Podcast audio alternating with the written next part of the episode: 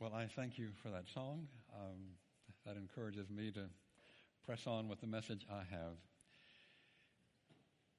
Because he is the creator of the universe and all things belong to him, he deserves first place.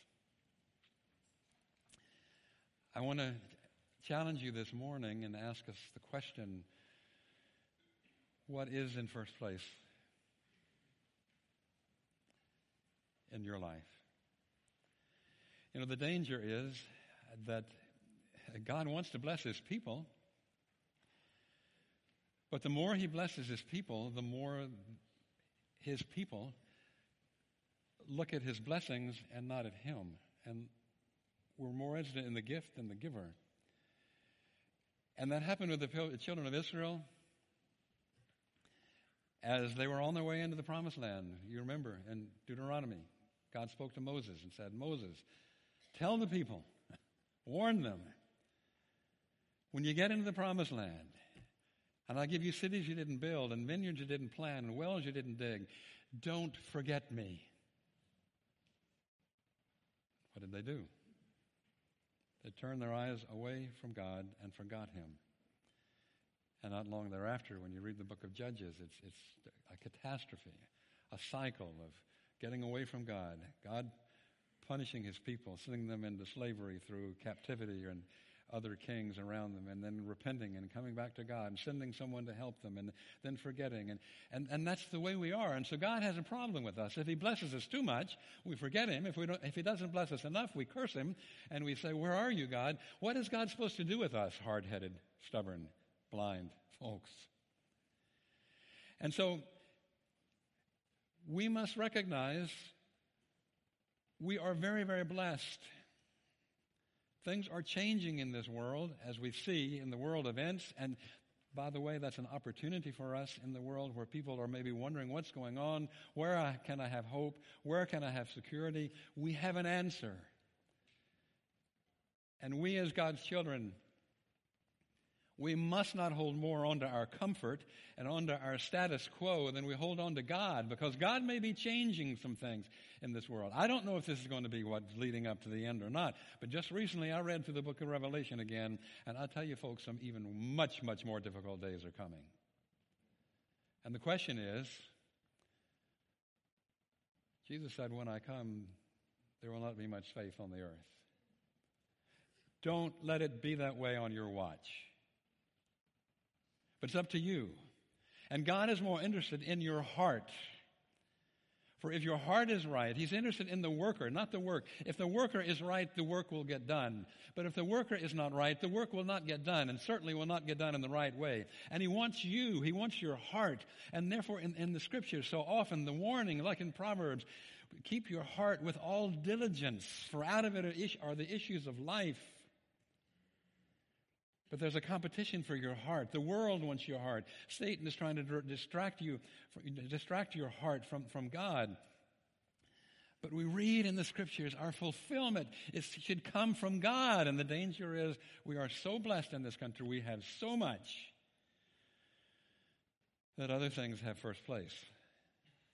As we just sang, you ought to have first place. What has first place in your life? Not our comfort, not our home, not our, our wealth, not our security, not our football team, not this team, not that event, not this hobby, not this thing, but God. Seek ye first the kingdom of God.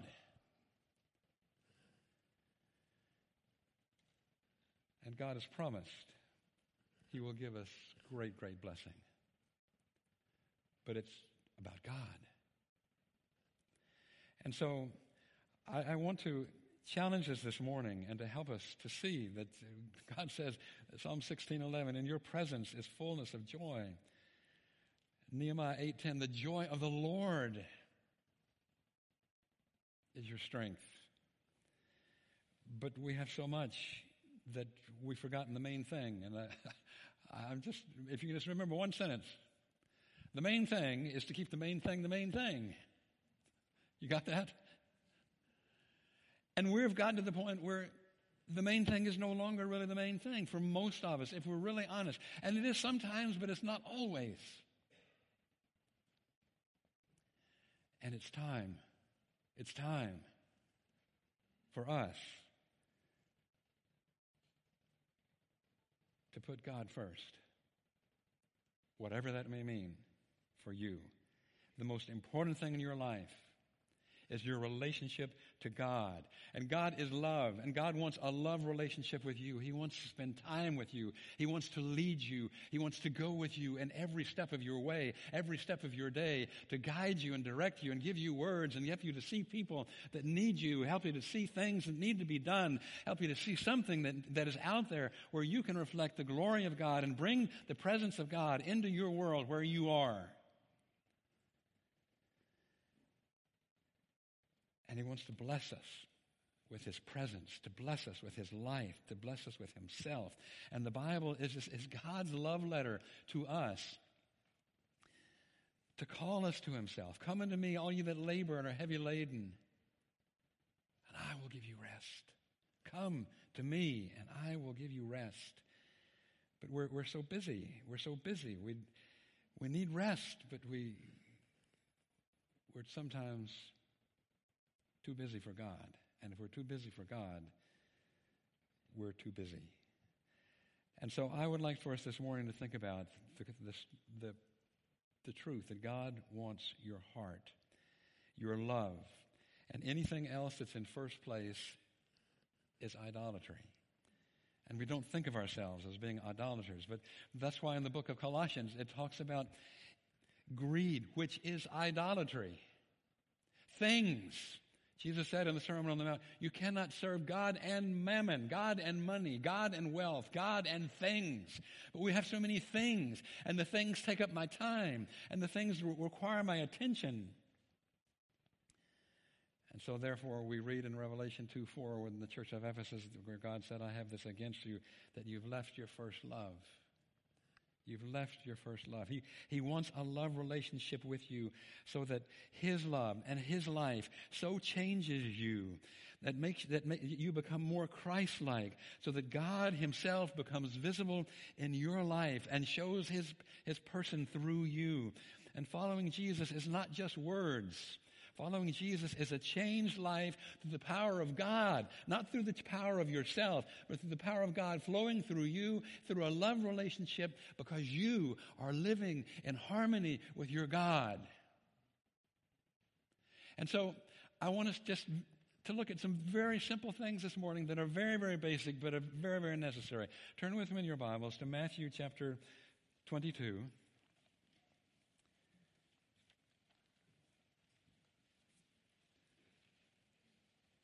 Matthew chapter 22. And while you're turning there, before I forget it, we have some prayer cards out there to encourage you to pray for us, and we'll know where we should go from here in our lives. We're not sure what the next steps are for us, but also to pray for the churches in Germany that you've invested in the last 37 years out at the guest tables out front.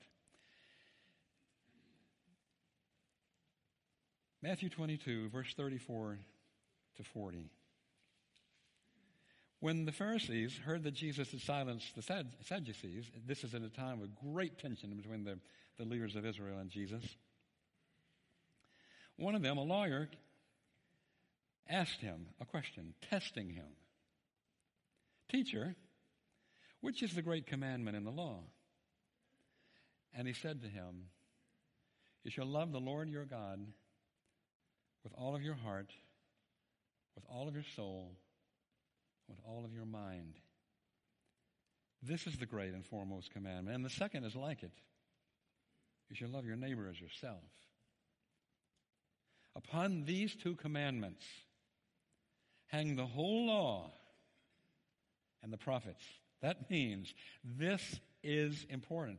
The whole kit and caboodle is hanging together with these two things to love, to love God first and to love your neighbor second. Because you can't love your neighbor if you don't love God, and you can't say you love God if you don't love your neighbor. But it's a heart thing. And so he starts out by saying, Love God with all you are. Jesus said that in various ways. He said, Seek ye first the kingdom of God and his righteousness. He said in, in, the Lord's Prayer, Thy kingdom come, Thy will be done. Lord, it's about you and it's not about me.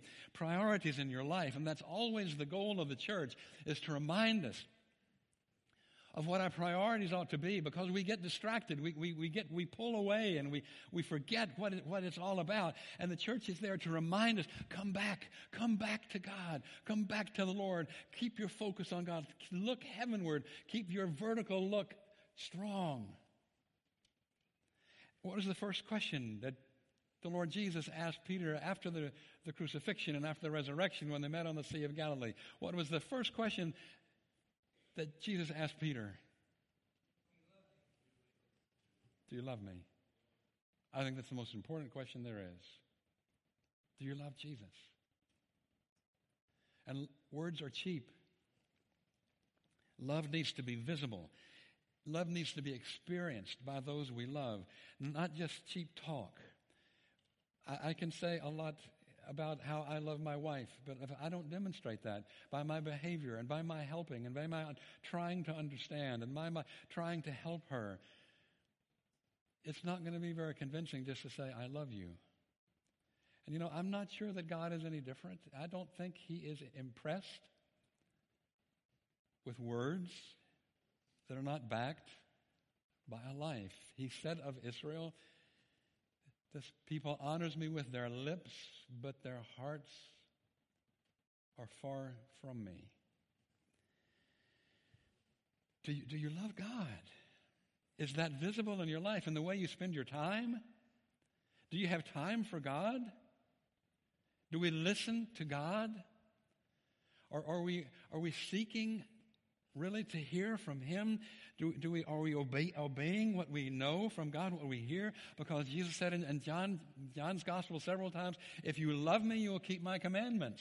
And there are always things in there that we struggle with. But He said, if you love me, you'll keep my commandments. Not that you'll argue and you'll excuse yourself and say, yeah, but.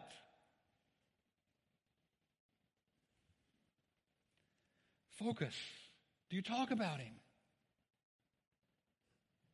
Do people around you know that you are a follower of Jesus? Do you rejoice in your time with God, or is it a burden? Is it something you just have to do? And you, you is, is it at the time of your day where you where you where you fill your heart up and get your strength for the day and get your orientation for the day to get ready for the day. It's a battle. And most of all, it's a battle with your own self because your self wants to say, it's about me. And God wants to say, no, it's about me. And it's a struggle.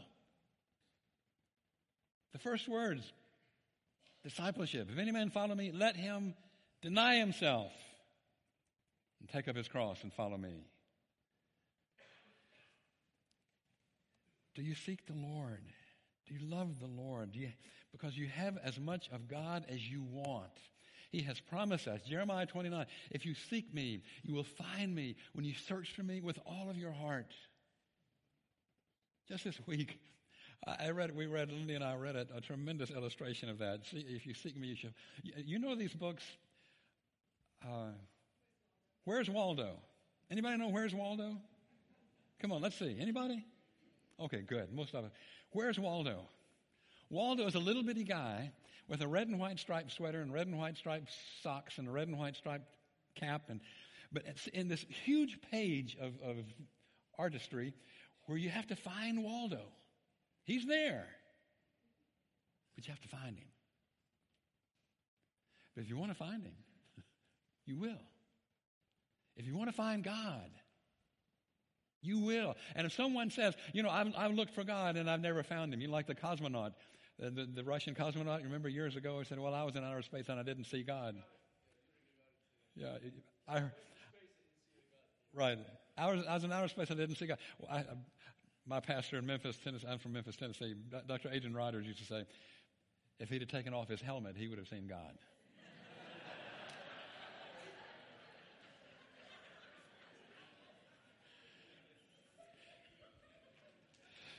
anyway, Dr. Rogers used to also say, a lot of people don't find God for the same reason a thief doesn't find a policeman. We don't want to find God. Were afraid of it. That was the problem with the Pharisees. They didn't want to yield their position to God. Here was a man, a God man who did miracles, who raised the dead, who never told a lie, who taught with such wisdom and always confounded them. But did they bow their knee to say, that must be the Messiah? And some of his miracles were messianic miracles. They knew that if the Messiah came, that's what he was supposed to do. But they still didn't believe. Why didn't they? They didn't want to believe. And if you seek God, He has promised you. Jeremiah 29, 13, if you seek me, you shall find me. If you search me with all of your heart. And it's a serious thing. It's a hard thing. It's a matter where God has made, the, the God of the universe has promised to us worms on this earth. If you seek me, I will make myself known to you. And you just saw a few slides about many, many people where that's the case. And if you found God, you know that to be the case as well. Your story is just as important. But God is seeking people. And the question is, are we seeking God? What are we seeking? What's number one in your life? That's the first command. And if it's the greatest command, it's the greatest sin not to do that. And folks, I cannot say that I love God all the time with all of my heart, with all of my soul, with all of my strength, and with all of my mind. I don't do it, but I'm on the path and I want to do it. And I'm seeking and striving and saying, God, help me. Search me, O God, and know my heart. Search me, try me, and know my thoughts. And see if there be any wicked way in me and lead me in the way everlasting. Are you making progress? Are you looking vertically for God? That's the first command. If you're going to do that, you're not just going to keep it to yourself and say, Isn't God wonderful and I'm so blessed? He put you here for a reason. He saved you for a reason to glorify God where you are. Let your light so shine among men that they may glorify your Father who is in heaven. Not to glorify you and say you're a wonderful guy, you're a wonderful girl, to glorify your God because you've made it known. I am what I am by the power of God. I am what I am by the grace of God. So we're going to love our neighbor. Second command. He said the second command is likened to it. You shall love your neighbor as yourself. And you can't say that you love God if everything's not all right with your neighbor, your family, on your street, your, in your school, your friends, at work. God is very, very practical. By this shall all men know that you are my disciples if you have love one for another. And today it's easy to be sitting on the sidelines and to be critical Anybody can be critical. And today, no matter what decisions you make about COVID, it's going to be wrong with somebody. I mean, we don't need to go into that. You know that story. But, folks, that's not the main thing. And if that causes problems with us, and if we're dividing ourselves because of the decisions that are made, whether it's this or that regarding COVID, folks, that is not the main thing. There are Christians all over this world that are being persecuted for their faith because they go to a Bible study or because they've been baptized or because they are meeting together and have to sing silently, sing their songs silently on the floor of a, of a meeting room. And we're struggling over things like this, and we're saying we are followers of Jesus? There's something wrong. Amen?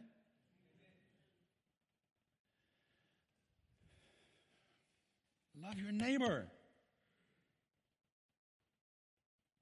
Even if he's got a different conviction than you, if he knows Jesus, there may come a day when we're standing up against a wall and it's not going to matter how some of these things were decided. God calls that hypocrisy. And loving your neighbor means you're going to be concerned about his soul. And I just want to encourage you. We, you saw a lot of pictures of people. Folks, there are people in your environment, in your world, and they need a friend. They call Jesus the friend of tax collectors and sinners. He spent time with them. Now, I want to ask you do you have anybody out there who's not a believer who's really your friend and with whom you spend time? That you are seeking to invest your life in that person to help that person one day find Jesus. And I just want to encourage you. It, it may well come to the point, and that, that ought to be the goal, or it'll come to the point where you'll, they'll be asking questions and, and, and you'll be talking about things. And, and you can just very easily say, you know, one of the best things we could do would be to sit down together at your kitchen table and let's read the Bible together. The Gospel of John would be very well oriented towards that. At the end, John said, These things have I written that you might believe that Jesus is the Christ, the Son of God. And so you can explain the Gospel of John. You can do that. And if you can't, ask somebody who can. And there's nothing wrong with saying to your friend, you know, I don't know the answer to that, but I'll find out by next week and I'll come with an answer. And that way they learn and you learn. And we help them. And it's such a joy with this last couple that I shared where, or next to last couple where it took seven to eight years. We could see the nature of their questions were changing. At first, they were very skeptical, very hard questions, very, very challenging questions, very provocative questions, but they softened and they got more informational questions and more, how can this work for me? What does this mean for me? What, I've never heard this before. And it's such a joy to see the lights go on and to see people warm up and understand who God is. And folks, we have the joy of being able to share with a dark, lost world, a hopeless world, who God is. He is the hope of the world. And that's what you have in your heart. The salt is no good if it doesn't come out of the shaker. You are the salt of the earth. And we're like a, a, bunch of salt that's just meeting together, a bunch of rabbits in a rabbit hole meeting. And we have our rabbit hole meeting and, and this and this. And we need to get out. There are other critters out there that need to hear. And, and, and that's loving your neighbor as yourself. Are you involved in someone's life who's not a believer, who's not a follower of Jesus, and spending time with them, if nothing else, eating meals together, doing whatever you do.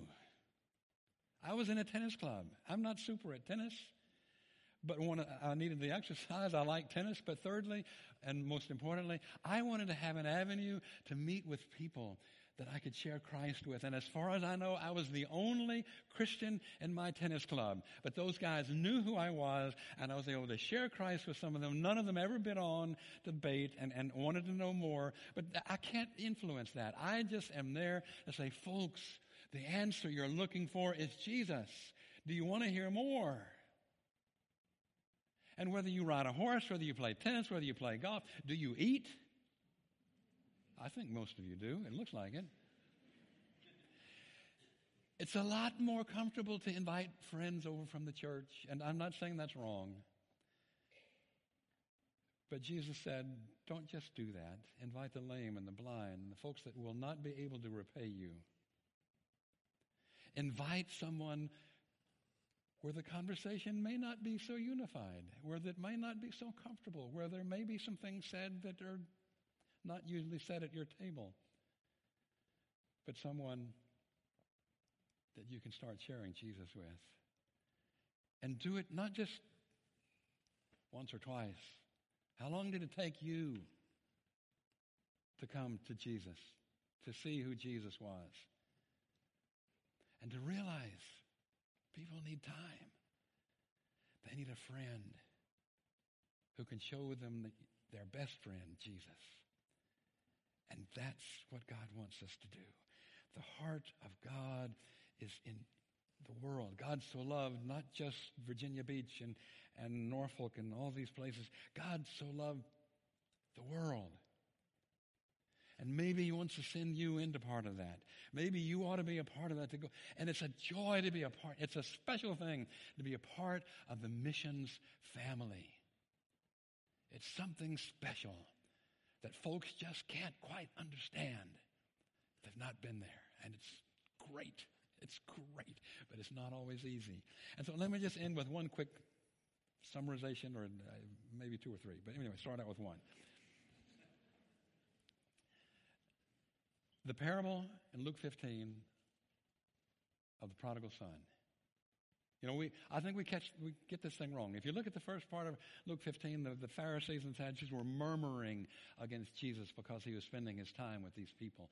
And, and so then he, he goes into this parable. And the main character, I don't think, is really the prodigal son. I think it's the older brother. But, but you know the story. The, the prodigal son comes and says, you know, give me everything I, that is my part of the inheritance and I want it right now. The father did not have that on a bank account at First American Bank.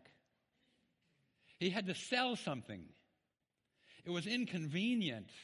You don't do that. It's a slap in the face of your father as your, as your elder to say that and to do that. But he did. He goes off and spends it, wastes it, ends up in poverty, comes to himself. The text says wonderfully, he came to himself and realized even the servants in my father's house have it better than I do. He develops his little speech, which is a speech of repentance. I have sinned against God. I've sinned against you. I'm no longer worthy to be called your son. Would you accept me as a servant? That's repentance. And he comes back, and, and his father accepts him and kill the fatted calf and, and put a ring on his finger and a robe around him. And the older brother comes back. He's been working in the field, he's been serving, he's working hard. And he hears music and he asks, What's going on? Your brother has come home. You're one, you're one, the one who was lost. He stands there and pouts. They go in and tell the father. The father comes out and says, Won't you, in essence, won't you come in? And he said, You never did anything like that for me. I've been serving you all of these years, and you've never had a party like this for me. I said, But your brother, my son who is lost, has come back home. Won't you rejoice? Now, folks, when the parable ends, where is the older brother? He's outside. Do we ever have any indication that he goes inside to be able to rejoice and join in the joy? Not that we know of. He did not understand the heart of his father. And so he could not be concerned about the lost brother. If you know the heart of your father, you will be concerned about lost people. Have you given God first place in your life? whatever that might mean. The harvest is plenty. That verse used to bother me. I didn't see people just waiting to, to come tell me about Jesus. How do you get a harvest? You don't just go out there. You know, first time I had a garden, uh, I come from the city. I came from. I had a garden and I went out there and planted the seeds. Really, the next day I went out there to see what was happening. You know what was happening? Nothing. But we, we kind of feel like, well, I share the Romans road with somebody, I share the gospel once, that's it. The harvest takes time, it takes work, it takes patience, it takes watering, it takes weeding things out, wrong ideas out, working on it. The harvest is plenteous, but you know what the problem is? The laborers are few. And Jesus didn't say, pray for the harvest. He said, pray that God will send laborers into his harvest. You know that great song, People Need the Lord. But we're too busy eating at the table and we've forgotten. So I think of the verse in Romans 12:1. I beseech you therefore, brethren, by the mercies of God, because God has been so good to you, because God's grace has overflown in your life, because of the mercies of God. I beseech you, I plead with you, I beg you, because of the mercies of God, that you present your bodies a living sacrifice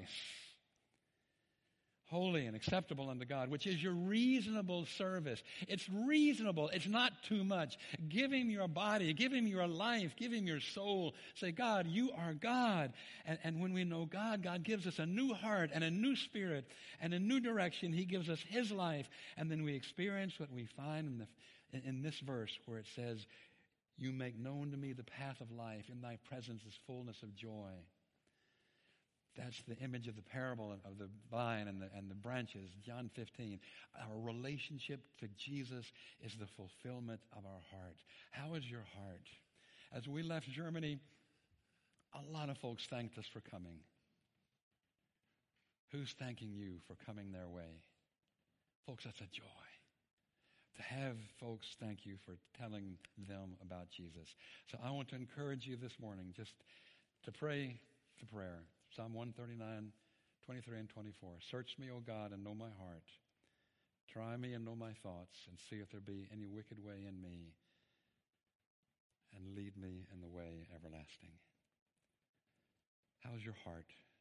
To love God, vertical, to love your neighbor, horizontal. That's the calling of God. Let's pray.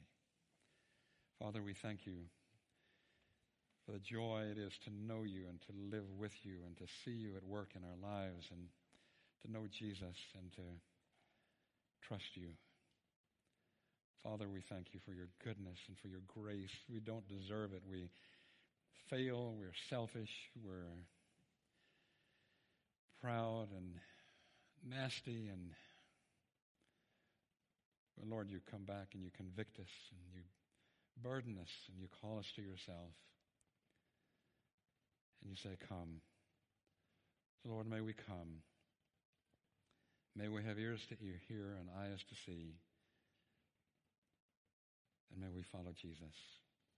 And if there's someone here today listening or listening online, and may, Lord, you work in their lives to help them to see the fulfillment we're looking for in our hearts as in a relationship to Jesus Christ, who came into the world to save sinners. That we just come and say, Lord, forgive me. Be my Lord and Savior. I want to follow you. Lord, speak to us, and may we honor you with what we say and do. We love you and thank you. Bless this church. Use us here where we are. In the precious name of Jesus. Amen.